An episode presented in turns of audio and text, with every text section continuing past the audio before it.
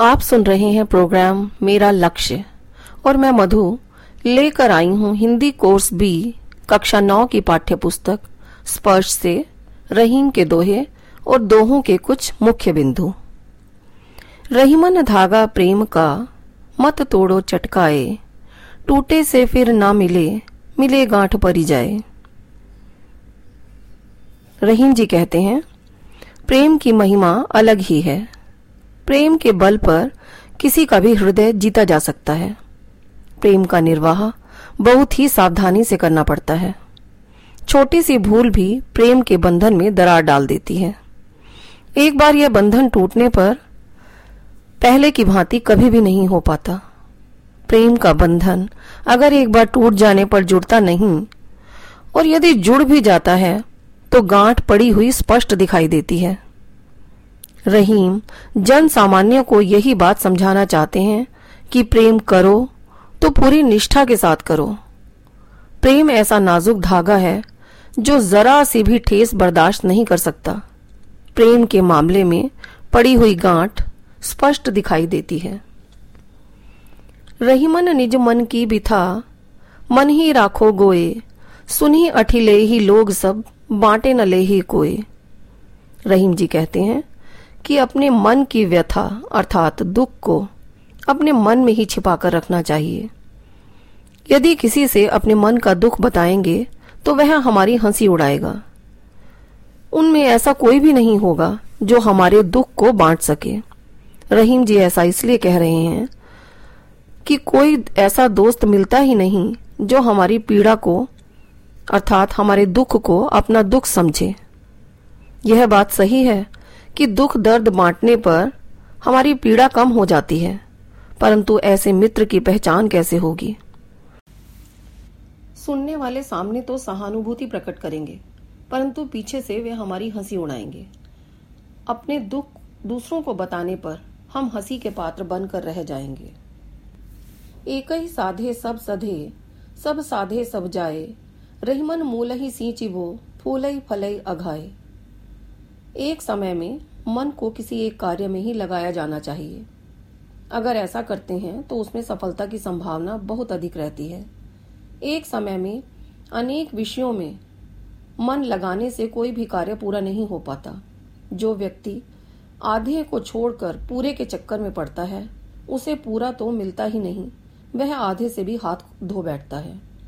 एक बार में एक कार्य सिद्ध करने से धीरे धीरे सभी कार्य सिद्ध हो जाते हैं। जैसे, पौधे को सींचने के लिए यह आवश्यक नहीं है कि हम उसकी पत्तियों, टहनियों, डालियों और तने सभी को सींचें। यदि हमें पौधे को पूरी तरह से तृप्त करना है तो हमें उसकी जड़ों में पानी देना चाहिए। ऐसा करने से वह पेड़, फूल, पत्तियों एवं फलों से लद कर तृप्त हो जाएगा। चित्रकूट में रमी रहे, रहीमन अवध नरेश जापर विपदा पड़त है, सो आवती है देश। रहीम जी कहते हैं कि जब श्री राम को वनवास दिया गया तो अपने छोटे भाई लक्ष्मण और पत्नी सीता के साथ चित्रकूट में आकर रहे थे। उनके यहाँ निवास के कारण चित्रकूट का महत्व बढ़ गया है। चित्रकूट तीर्थ स्थल की तरह माना जाने लगा है। जिस व्यक्ति पर भी कोई विपत्ति आती है, वह इस स्थान पर आता है। यहाँ आकर उसे लगता है जैसे वह श्री राम की ही शरण में आ गया हो। राम के प्रभाव से चित्रकूट किसी तीर्थ स्थल से कम नहीं है। दीर्घ दोहा अर्थ के आखर थोरे आही, ज्यो रहीम नट कुंडली सीमटी कूदी चढ़ी जाई। रहीम जी कहते हैं कि दोहे में अक्षर बहुत कम होते हैं, परंतु अर्थ बहुत गहरा होता है। दोहा अपने गहरे अर्थ के कारण बहुत महत्वपूर्ण बन जाता है, इसलिए महत्व अर्थ का ही हुआ। न कि आकार का। कभी अन्य उदाहरण देते हुए कहता है कि नट जब बाजीगरी दिखाता है तो पहले कुंडली मारकर खुद को सिकोड़ लेता है, सिमटा लेता है, छोटा कर लेता है। लेकिन फिर कूद कर ऊँची छलांग लगाकर ऊंचाइयों को छू लेता है। धनी रहीम पंक जल को लघु जिया पियत अघाए, उददी बड़ाई कौन है, जगत प्यासो जाए, कवि कहते हैं। महत्व किसी भी वस्तु की उपयोगिता का होता है। उसके छोटे या बड़े होने का नहीं।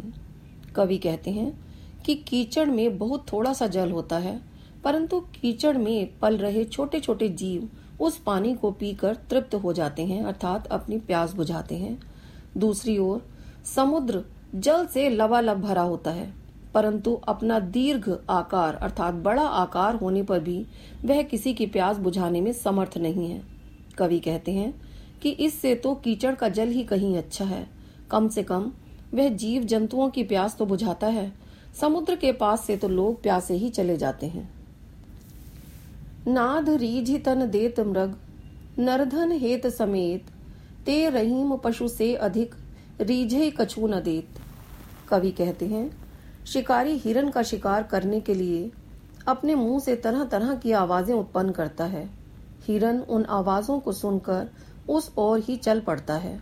इस प्रकार उनके द्वारा की गई ध्वनि पर प्रसन्न होकर हिरन अपना शरीर दे देता है, अर्थात उसको अपने प्राणों से हाथ धोना पड़ता है।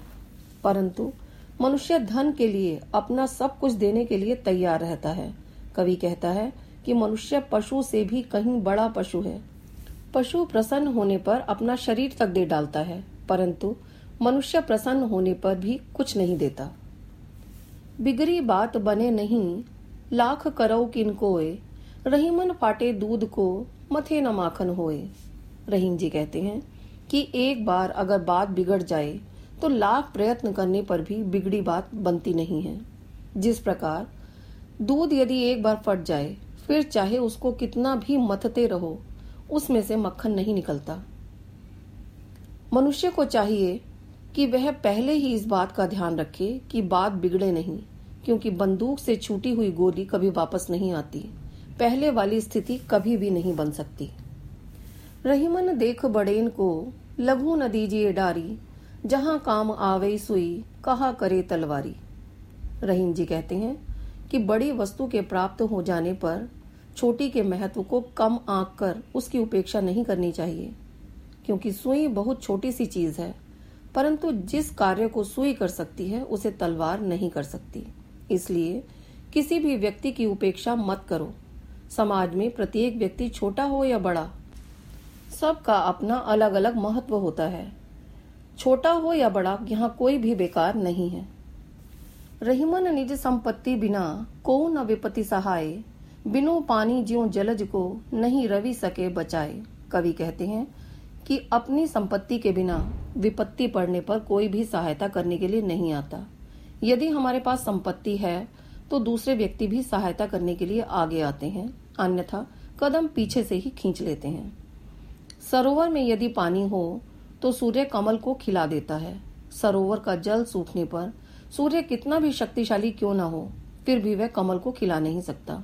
कहने का भाव यह है कि किसी की बाजुओं में चाहे कितनी भी ताकत क्यों ना हो, जब तक हमारी बाजुओं में ताकत नहीं होगी दूसरे की ताकत हमारे काम नहीं आ सकती। जो व्यक्ति विपत्तियों में घिर कर दूसरे व्यक्ति से मदद की आशा करता है, वह कभी नहीं उबर सकता। सामर्थ्यवान व्यक्ति ही विपत्तियों पर विजय प्राप्त कर सकता है। रहीमन पानी राखिए, बिन पानी सब सून, पानी गए न उबरे, मोती मानुष चून। रहीम जी पानी के महत्व को समझाते हुए कहते हैं कि हमें पानी को सदा अपने पास रखना चाहिए। मनुष्य को कदम कदम पर पानी की आवश्यकता होती है। पानी के बिना सब कुछ बेकार है, शून्य है। यदि मोती का पानी चला जाए तो मोती की कोई कीमत नहीं होती, क्योंकि जब तक मोती पर पानी अर्थात चमक है, तभी तक उसकी कीमत है। मनुष्य का पानी उतर जाने पर, अर्थात सम्मान नष्ट हो जाने पर, मनुष्य का समाज में पग पग पर अपमान होता है। बिना पानी के आटे को गूंथा नहीं जा सकता। फिर रोटी कैसे बनेगी? पानी के बिना उद्धार संभव ही नहीं है। पानी समाज में सम्मान का सूचक है। तभी तो समाज में जिसको तिरस्कृत किया जाता है, उसका हुक्का पानी बंद कर दिया जाता है। निर्लज व्यक्ति को, अर्थात जिसका कोई सम्मान नहीं है, उस व्यक्ति को कहा जाता है, तुम्हारी आँखों का तो पानी ही मर गया है। प्रस्तुत है रहीम के दोहों के कुछ मुख्य बिंदु। प्रेम रूपी धागा टूटने पर उसमें गांठ पड़ जाती है, जो पुनः जुड़ जाने पर स्पष्ट दिखाई देती है। हमें अपना दुख दूसरों पर इसलिए प्रकट नहीं करना चाहिए, क्योंकि दूसरे हमारे दुख को बांटने के बजाय हमारा मज़ाक उड़ाएँगे। सागर के पास रहकर भी व्यक्ति अपनी प्यास नहीं बुझा सकता, जबकि कीचड़ वाला जल हज़ारों जीव जंतुओं की प्यास बुझा देता है, क्योंकि सागर का पानी खारा होता है। एक समय में एक कार्य करने से कार्य में एकाग्रता बनी रहती है। इसलिए एक एक कार्य साधने से सभी कार्य पूरे हो जाते हैं। जलहीन कमल की रक्षा सूर्य इसलिए नहीं कर पाता क्योंकि कमल को खिलाने के लिए जल की ज़रूरत होती है। यदि अपनी संपत्ति पास न हो तो कोई भी किस, हमारा सहायक नहीं हो सकता। अवध नरेश श्री राम को चौदह वर्ष का वनवास दिया गया था। वनवास के दौरान एक दिन वनों में घूमते घूमते उन्हें चित्रकूट में जाना पड़ा था। नट अपने शरीर को संकुचित कर लेता है अर्थात सिकोड़ लेता है और इस कला के कारण ही वह ऊपर चढ़ जाता है।